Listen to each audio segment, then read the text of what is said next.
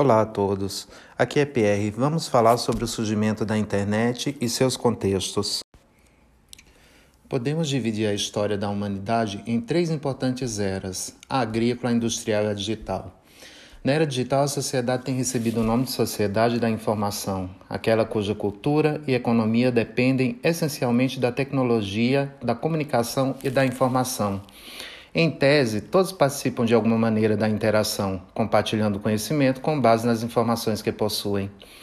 Através da convergência tecnológica, o processo de troca de comunicação é muito facilitado.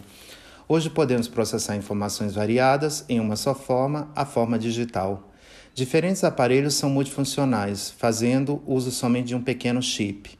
Através de celulares, por exemplo, acessamos a internet, ouvimos rádio e músicas em formato MP3, enviamos e-mails, fotos, vídeos e mensagens curtas de texto, chamadas SMS, entre tantas outras funções. A era é nova e o nome que deram à sociedade atual é pomposo. Deve-se ter cuidado, porém, em não generalizar, tendo em vista a realidade brasileira que é marcada pela exclusão digital.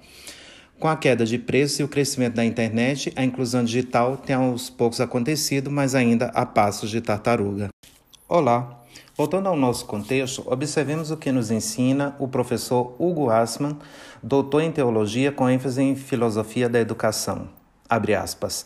A sociedade da informação é a sociedade que está sempre a constituir-se, na qual são amplamente utilizadas tecnologias de armazenamento e transição de dados e informação de baixo custo esta generalização da utilização da informação e dos dados é acompanhada por inovações organizacionais, comerciais, sociais e jurídicas que alterarão profundamente o modo de vida tanto no mundo do trabalho como na sociedade em geral.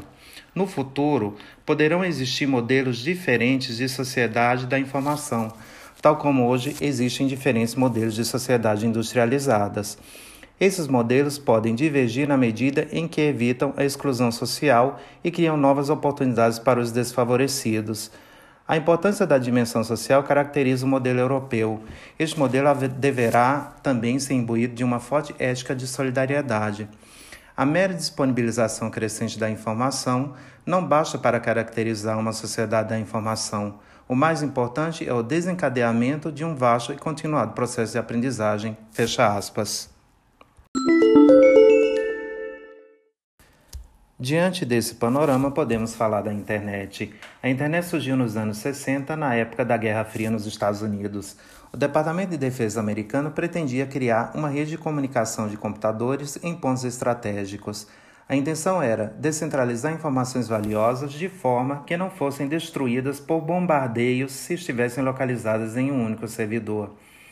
Assim, a ARPA Advanced Research Projects Agency, uma das subdivisões do departamento, criou uma rede conhecida por ARPANET, ligada por um backbone, que significa espinha dorsal, isto é, estruturas de rede capazes de manipular grandes volumes de informações, que passavam por debaixo da terra, o que dificultava sua destruição. O acesso à ARPANET era restrito a militares e pesquisadores. Demorou chegar ao público em geral, pois temia o mau uso da tecnologia por civis de países não aliados. No Brasil, a conexão de computadores por uma rede somente era possível para fins estatais. Em 1991, a comunidade acadêmica brasileira conseguiu, através do Ministério da Ciência e Tecnologia, acesso a pesquisas internacionais. Em maio de 1995, a rede foi aberta para fins comerciais, ficando a cargo da iniciativa privada a exploração dos serviços. Hoje, para conectar seu computador, o usuário paga os serviços de um provedor de acesso ou tem conexão direta.